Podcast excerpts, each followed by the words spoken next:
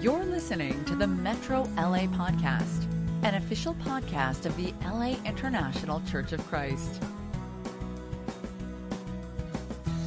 So, uh, Pride and Prejudice, we've been talking about unconscious bias and subconscious bias. Um, I don't want to recap everything, but uh, here's a, a, a, little meme I ran into on the internet. And um, I think it's a great example of unconscious bias. As you can see, it says, You feel alive to the degree that you feel you can help others. And it looks like a wonderful little meme and um, very inspiring, very encouraging. And yet, what's wrong with this picture? Um, of course, uh, hopefully you noticed it. Uh, all the brown hands are asking for help, and the white hand is the only one offering help. Um, but and this was on the internet. I mean, it was just on there. People are posting it, and um, this is a perfect example of unconscious or subconscious bias. And uh, even I remember I noticed that um, at one point I'd noticed that a series of pictures had come out and it was always a white person holding a brown baby or a black baby or, you know, an, uh, an Asian baby. And it was never anything different. And I encouraged the organization to please show the different that I know there are many brown people, very many Asian people, many black people, many people of all colors out there serving. How about some pictures of them holding those babies or other babies? And um, so it's not just one way. Um, and you know, unconscious bias, and I, I did talk about this already a little bit. Uh, it leaks out into viewing the world of tribalism, my people versus your people, uh, us versus them, the stereotypes very much promotes, and stereotypes can be positive or negative, uh, typically negative. And when a person is hurt, they pretty much all become negative. And just to, to say that, you know, um, that because sometimes we think, oh, but that's a positive stereotype. Eh, it could be even a positive stereotype, but sometimes people just don't want to be typecast. People just don't want to be pigeonholed. They don't want to be put in a compartment. You know, you say, well, all Mexicans uh, are are um, family oriented. You know, and that that in my mind, that's a positive stereotype. Um, and most are. It's based on a lot of truth. Not all of them are. That's for sure. But, um, but some people might resent that just because they just don't want to be stereotyped. They just don't want to be put in a box and prejudged.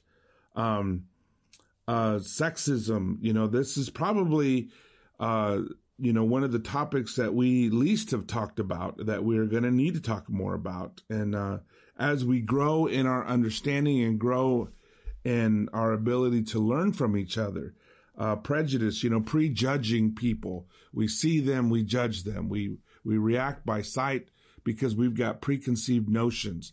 And again, it's very important we understand that we all have these. All of us do. There's nobody that doesn't have these.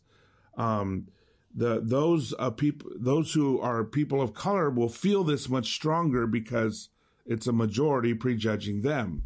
And those that are the majority feel it much less because it's only a small minority. And, and it's not the power players in most cases.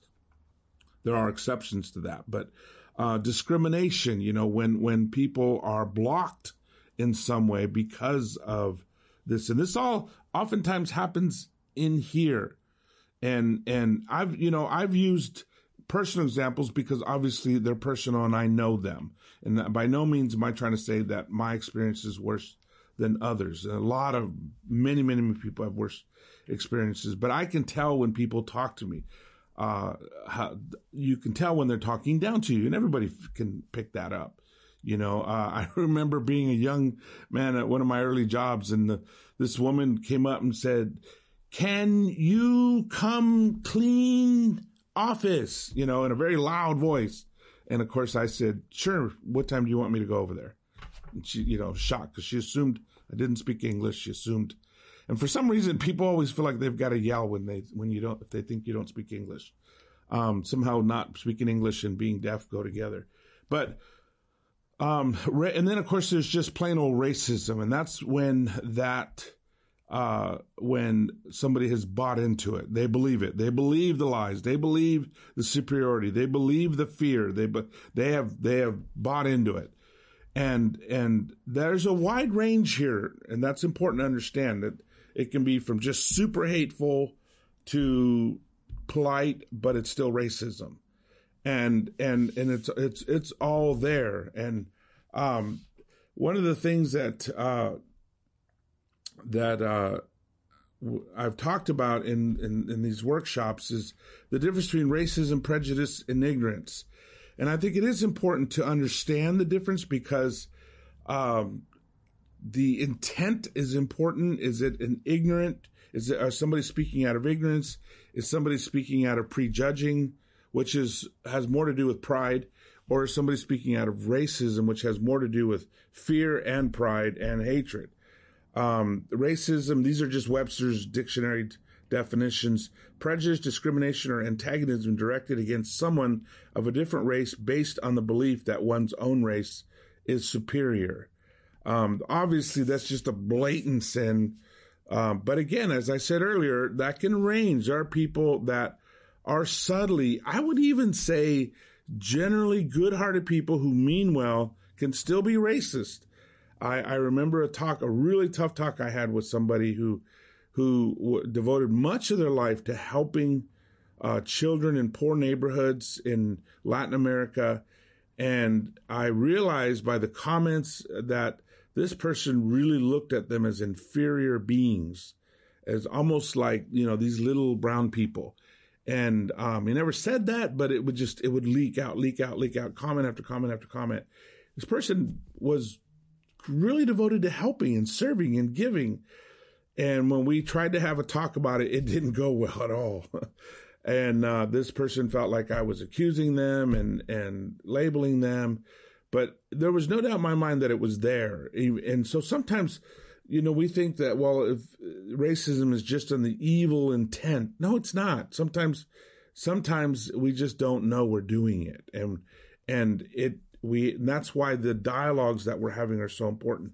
Prejudice more more action of another excuse me more action of another in disregard of one's rights. Irrational attitude directed against an individual a group a race or their supposed characteristics you know the irrational is probably the key word that it's prejudging it's it's judging off a movie or judging off a past experience you don't know the person you know nothing about the person and we draw conclusions because of their race, because of their social standing.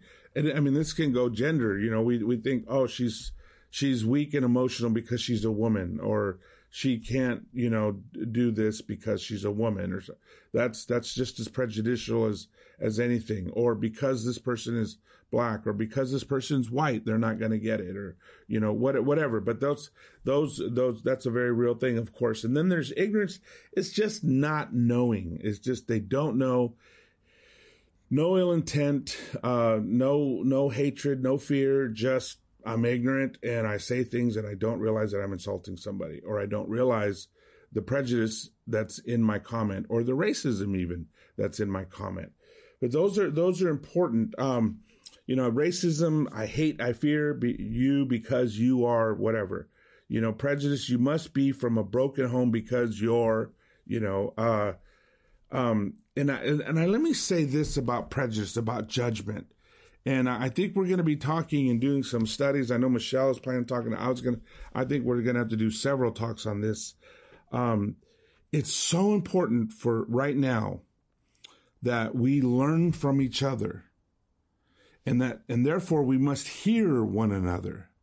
And therefore we must be able to talk to one another and share what's really on our hearts and we can't shut each other down because we're afraid of what each other might say.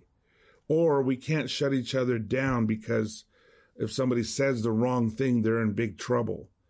Um, we have to not judge. We have to, to, if somebody's expressing their hurt from racism, and they express anger, we can't shut it down because, oh, no, no, I don't want somebody angry at me. I didn't do this on purpose. That wasn't me or, or whatever. We can't shut it down. We let it, we need to let it be shared. That's how we process things. Likewise, if we have questions about racism, you know, we have to be able to ask them without feeling like, what if I say the wrong thing and then I'm, you know, labeled or slammed because I said something insulting? And we, so we have to, so what this conversation that needs to happen and continue happening, it's not a one time talk. We've had several in the region and we're going to need several more. And, and this conversation has to be able to run its course so that we can learn from each other. So it means that we cannot judge each other, you know, and even if the judgment is correct, even if it's correct, we might feel like, well, that person seems kind of bitter well, maybe they are, but the only way they're going to work through that is by talking and being able to get some things off their chest and listen to another perspective and, and get a rounder, you know, get healed. You know, there's, there are people walking around with decades of pain and suffering. It's not just going to go away like that, you know, or, and I know that some of us are scared to death to ask questions because we are so scared that we're going to make a mistake or say something wrong. And this is where love has to overpower all that. And we can't judge each other. We have to be able to listen to each other. And again, even if the judgment's right, well, he doesn't just, he just doesn't get it. Maybe he doesn't, but we still got to love each other. We still got to help each other, you know, or, well, that person just seems bitter. Maybe they are, but we still got to love each other and help that person work through their bitterness or work through their pain. And we can't judge like, oh, well, I wouldn't be bitter if it happened to me. How do you know? you know, or I wouldn't be scared to ask if I was in that person's shoes. How do you know? You don't. We don't know. We don't know each other's pain. We don't know each other's fears. We don't know each what is going on in each other's hearts. The heart is deceitful above all things. No one can understand it except who? God. So, in order to have that dialogue that we have to have so that we can learn from one another, we cannot judge one another. We have to be very gracious, very merciful, very patient with one another. And what we'll get out of that is a much deeper, richer understanding and a much deeper, richer love. And I, and, and let me tell you, I, you know, I think all of us are feeling different levels of anxiety about all this. And of course, the easier thing to do is just say, you know what, forget it. I'm out of here. Forget you all. Figure it out yourselves. It takes a lot of love to hang in there. it takes a lot of love to not quit on each other, to just keep listening, to keep, you know, and if you've got to keep apologizing, and keep apologizing. If you've got to keep saying things over again, keep saying it just to help one another, to help each other move forward together as a family. And um, and so we'll talk more about judgment and judging each other because I think there's some really helpful scriptures. I know Michelle's going to provide some great help on that, and and and I'll do what I can. So, but that's I had to camp out there for a second because I'm I'm really concerned about that right now, that we not shut each other down, that we not judge one another. Um, ignorance, of course, you know. Don't your people eat tortillas? You know, I think I gave this example. There was a movie about it was a Christian movie. I think it was the Fire Fire or Fireproof or something like that. And they had this couple, and I knew they were Puerto Rican by the by their accents, but they were supposed to be Mexican. And she opens the refrigerator and takes out a tortilla in a package and hands it to her husband as lunch.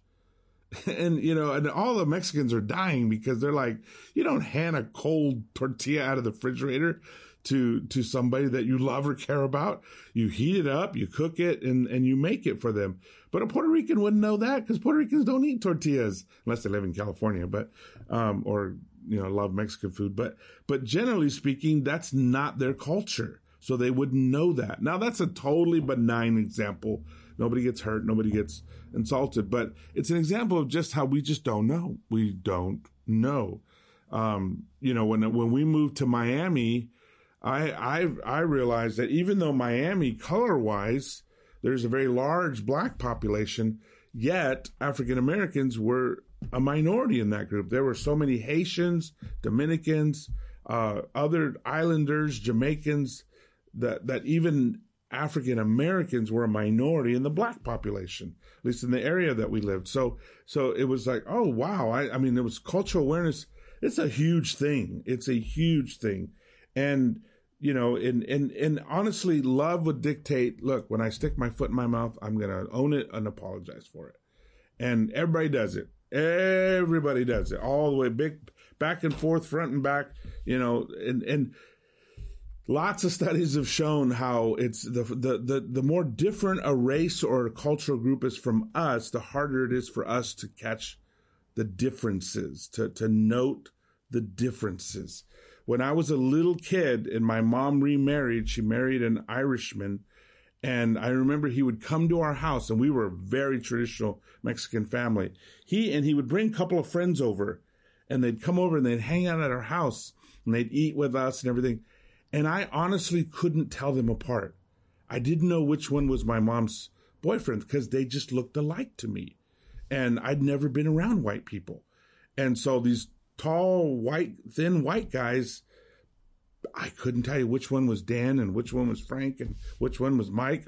They, they, they just seemed, it took me a while to get used to it. Why? Because my eyes were not trained or were not used to looking at Caucasian faces. And, and that happens on many levels for us.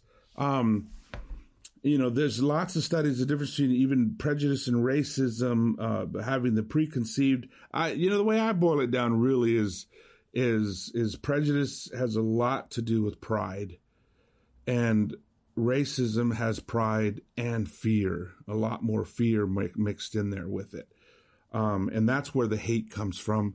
That's where the actions and the evil comes from. Instead of uh, rejoicing in differences and loving each other, we we give into our fears, and and it's easy to vilify that which is different. And again, everybody does it, and um, but there's no doubt that, that there are certain communities that have suffered by far, by far more than others. African American community being one, uh, probably the one that's the most suffered. Um, obviously, if you go down to a reservations, or Native Americans would have a lot to say uh, about this, you know, and Jewish people would have a lot to say about this. They have, they have, you know, 5,000 years of a recorded history of suffering and persecution. So, um, I could never say that what I went through or what my people have gone through is the same as any of those categories. Uh, but we each have our own, right? Uh, much of this revolves around equity what is fair, treating each other fair. I mean, the what people are marching for is the promise that all men are created equal um, before God. That that our nation was founded on that, and that we should have equal access to liberty and justice for all. Those statements that we all grew up saying that those should mean something. America, as you know, was built on a promise of a, becoming something greater than the rest of the world of being a great country. It was not ruled by a monarch or an oligarchy uh, uh, that where justice and liberty would be available for everyone. And that in contrast to what was happening in Europe and what was happening in the other continents. Um, and so when that promise is put out there and then it's snatched away, of course, there's going to be bitterness and there's going to be hurt. I mean, even the Bible says hope deferred makes the heart sick. When, when a promise is made, much of the 1960s, um, marches and the civil rights protests was what what was talked about. And you remember Martin Luther King talking about this on the steps of the Lincoln Memorial that this promise that was made 100 years before that was broken, that still wasn't still wasn't being put in place. And then you fast forward another 60 years on top of that, that there's still injustice. There's still all these race crimes happening against African Americans. Of course, there's going to be anger. Of course. I mean, most people can tolerate justice for maybe about an hour, let alone a year or a, or five years or a decade or, or a century or multiple centuries. And so there's a lot of a lot of emotion there. So so my question is when you look at this picture, which is equity? Everybody getting the same size box? Even though you know some are tall, some are short? Or everybody getting the help they need so that everybody can see over the fence? And this is kind of what boils down the the argument about affirmative action and helping minorities and and or helping people from disadvantaged backgrounds. Really, an argument and a discussion that happens all over the world. here's the thing, and and for me, really, of course, it's a race. There's a race race uh, implications here, but there's also economic implications of people who grew up in poverty or people who grew up in nations that are impoverished. Um, if we took a look, a closer look at those boxes that they're standing on, here's what we'd see. And those, those boxes that they stand on, that their lives stand on, have components. At the most basic is nutrition. We've, we, you know, the Hope programs in South Africa are to help early childhood development because research has proven thoroughly that if a child doesn't get nutrition in its first three years of life, his brain literally, her brain literally will not develop properly. And therefore, the rest of their life, they will have a handicap. They will not be able to process things and learn and advance like all the other children simply because they're malnourished. And, and, and this is not just in Africa. This has happened, this has happened around the world, especially countries that endured long wars, uh, where a generation grows up impoverished, even in places like Holland or, or in, in the Norwegian countries after World War II or, uh, you know, different in, in China, in different countries where, where a war ravaged the land and children were born in their first several years, they were raised studies show they have more health problems, they uh, have more educational issues, they have all kinds of mental illness, all kinds of things that just explode because of it. So nutrition is incredibly important.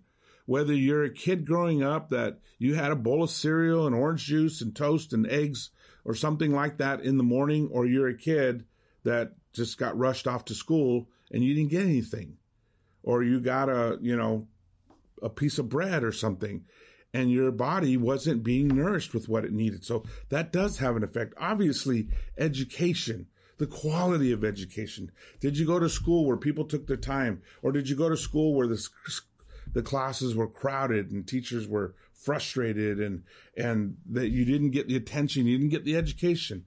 Um, I went to school where I went to a lot of different schools. I went to about 21 different schools growing up some schools, all I needed to do was sit in the back and be quiet and I would pass. And that was, that's all they asked of me. And failing meant you, you know, that you caused problems or got in fights or something. And then other schools I went to, the teacher took totally an interest in me and sat down and helped me out and helped me catch up. What a difference that would make, that made in my life. Um, the resources we have, you know, does it, does your house have a computer? Do you have internet? Do you, uh, uh, do you have access to the library? Do you, you know, those, those kind of things, experiences that, did your family take you to museums? Did you, did your, you know, I sat around at my dinner table. My dad, who was a history buff, would, would we talk about the Roman Empire and the Greek and the Greeks and what they contributed to civilization. I know none of my friends talked about that stuff at their dinner tables. And I, and that just planted seeds of curiosity and desire to learn in me. Um, and and and and alongside all of that is the nurturing having somebody at home that is expressive. I love you you know you're so cute you're my favorite whatever. The parents that were nurturing and loving and hugging and and and speaking words of affirmation and or parents that were never there and just didn't give you any feedback because they worked all the time and they were gone all the time. Or when they did come home, they were exhausted and didn't feel like being giving. You know, they sat down exhausted in front of the TV, vegged out for an hour, and went to bed and started the day all over again. Um, that nurturing again has proven has been proven through research has a huge effect on your on your brain's development, on on the development of synapses and you know all that your brain needs. It's just not just nutrition, but it's also emotional nourishment of culture you know does do you have a culture of going to college? Like you know i'm the first to in my family to graduate from a four year university. And you know many many many families especially uh, poorer working class families they don't value education so much. They value a good job. So uh, i remember being discouraged about education and a lot of this happens actually to a lot of Hispanic families that that kid wants to go to college and it's like, why are you going to go add up debt? Just get a good job. And and so the culture doesn't value that, or the culture value. You know, you got you got to come up with some rent money now. So yeah, college is nice, but that's for the future. You got to get out there and do something right now to come up with rent money or buy food money. So those things they all affect. And then of course there's opportunities. You know, do do do you get to be part of an SAT uh, practice course, and do you have resources to be prepared for college? Is is your school a college prep school, or is it a school just get cranking kids through because it's overcrowded and underfunded? You know, I mean those those all those things affect how a person does in life, and that's before they're even legally adults. And and so, what their crate is made out of, and how solid is that crate? And I haven't even talked about obstacles. You know, language barriers, cultural barriers, you know, uh, SAT tests that that have vocabulary that people of color don't use that vocabulary. They wouldn't understand that language and um, find a synonym for this word. Never heard of that word in their life, you know. And you say, well, why don't you go down to Barnes and Noble and buy one of those deck of flashcards and teach them all those words? That means you got to have money. That means you got to be familiar with Barnes and Noble. That means you got to know it's there. That means that you've got to have the time to study it. All those things come into play and there can be many obstacles like that, that, that hold somebody back.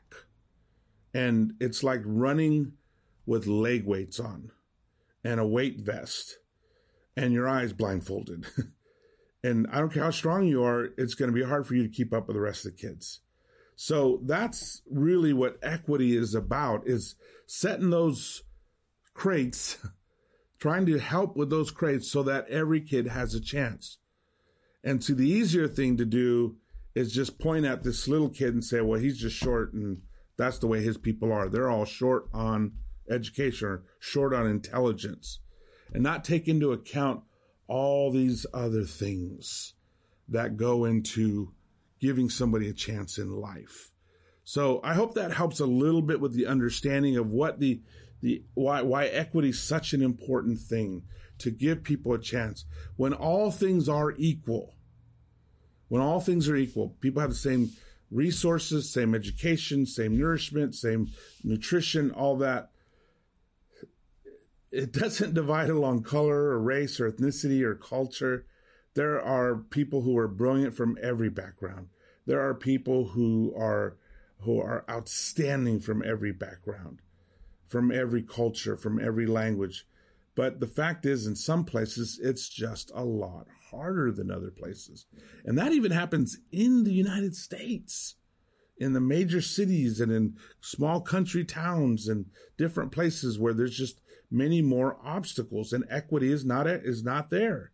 So that's enough about that. But, um, and then, uh, number three, it weakens our love and our unity you know, I talked about the, you know, why is this so important? Um, you know, we, Jesus prayed that the whole world would know that we're his disciples by our oneness, you know, which is another way of saying unity, that we're in this together, that we love each other, that we, that we're, we're, we're hanging together.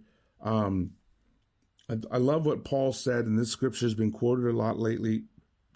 Uh, 1 Corinthians 12, 24, while our presentable parts need no special treatment, but God has put the body together, giving greater honor to the parts that lacked it, so that there should be no divisions in the body, no division in the body, but that its parts should have equal concern for each other. If one part suffers, every part suffers with it. If one part is honored, every part rejoices with it.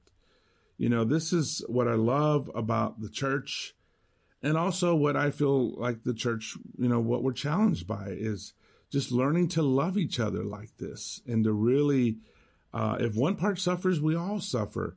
I, you know, the scripture that I've been preaching over and over for the last two weeks has been John 11, 35. I, I memorized it. Shortest scripture in the Bible. Jesus wept.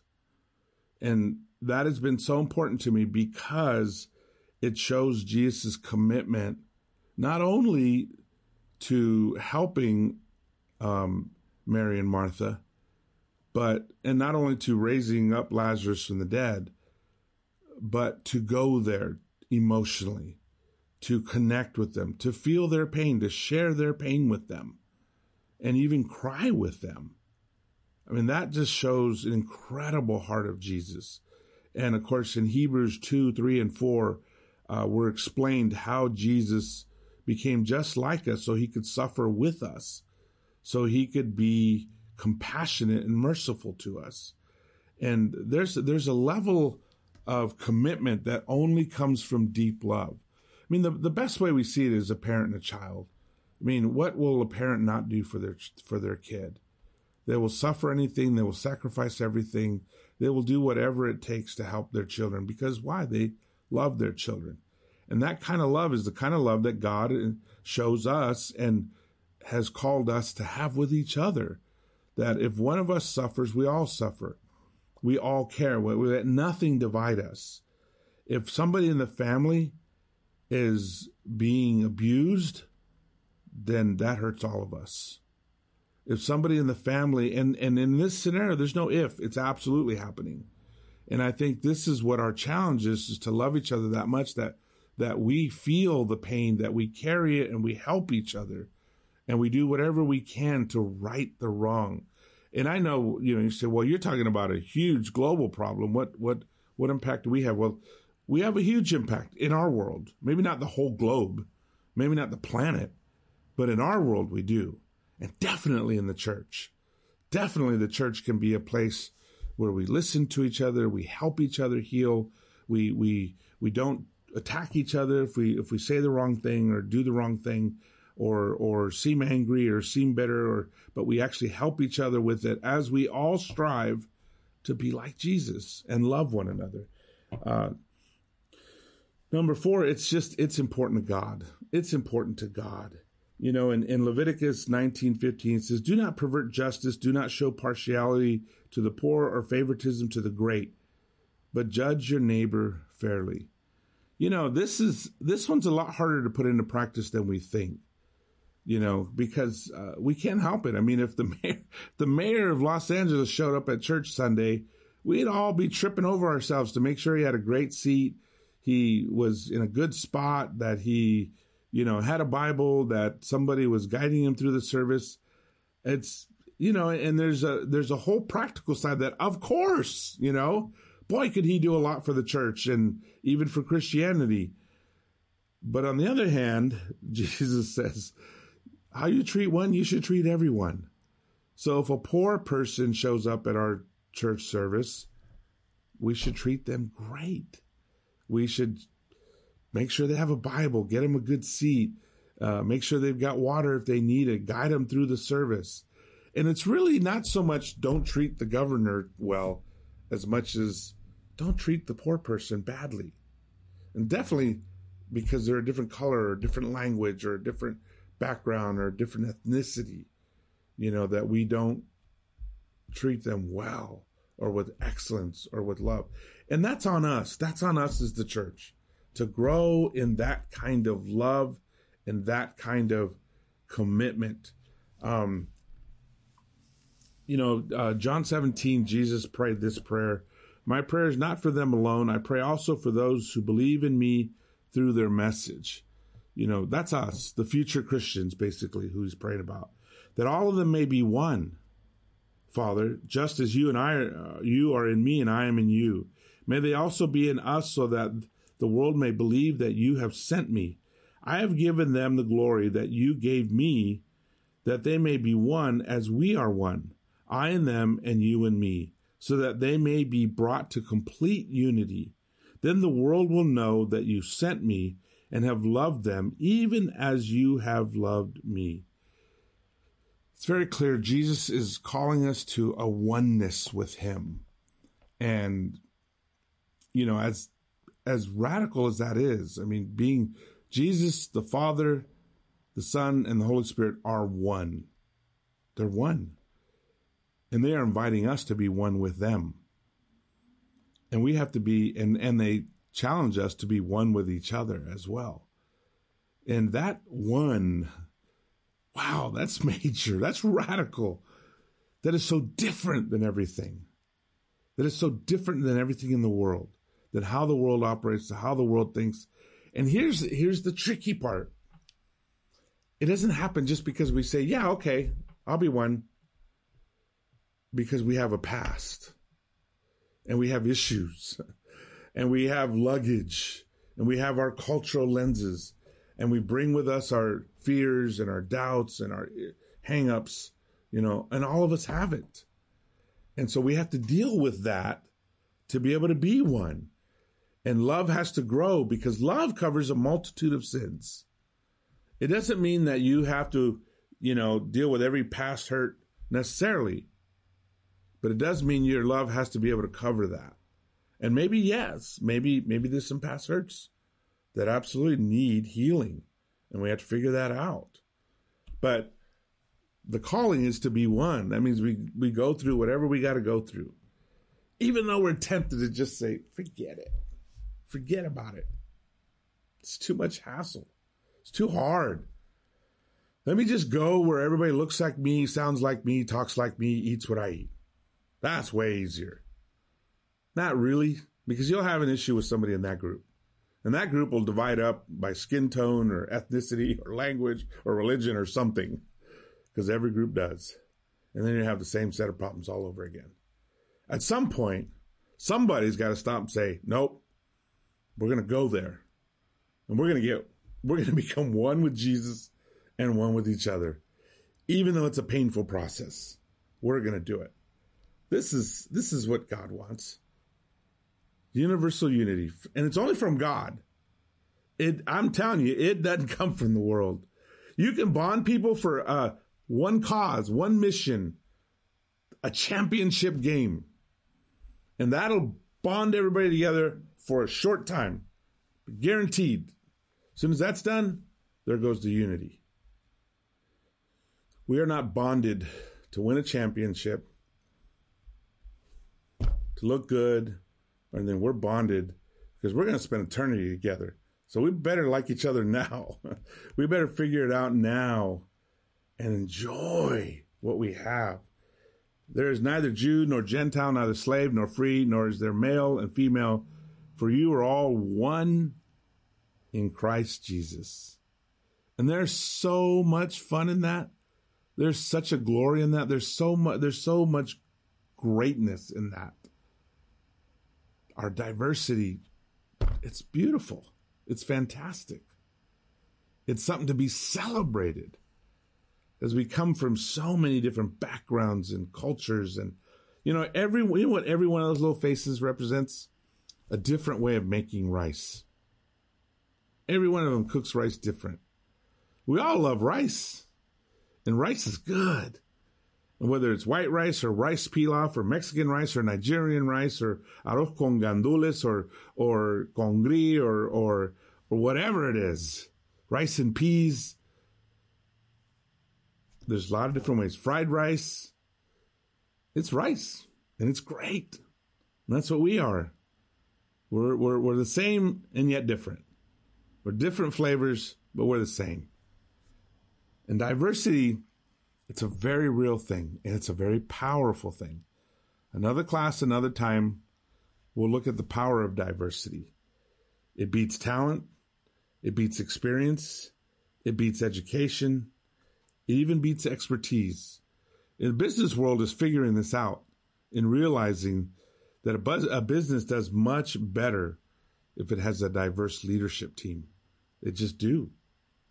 because you get all these different perspectives that help you win, that help you succeed. A group average is almost always better off than an individual average. And no individual is smarter than a group of smart people. It just doesn't happen. And lastly, you know, we we I love this picture. This is a Banksy. I have a big poster of this. I love it because that picture, that guy would typically be throwing a Molotov cocktail. That's one of those bottles that explodes on impact at a tank or at soldiers or at a building or something. But instead, he's got a bow of, bouquet of flowers. And that to me represents love and beauty. And the world's full of radicals for hatred, for anger. Radicals who are willing to lay down their lives for their hatred and for their anger. What the world needs is people who are radical for love, people who are willing to lay down their lives to spread the gospel of love, to spread the message of love. God said, Speak up and judge fairly, defend the rights of the poor and needy. Help each other. Don't be silent. Don't do nothing. Stand up for each other. Be part of the solution. Spread the gospel of love. Spread the message of love. Let's change the world. Let's let's change the church. Let's help the church be that haven of love. Let's help our neighborhoods and our communities and our cities. Let's show them this as we learn to love each other and to be one in Jesus. I'll stop there. You've just listened to the Metro LA podcast. For more information about our ministry, please visit metrolaregion.com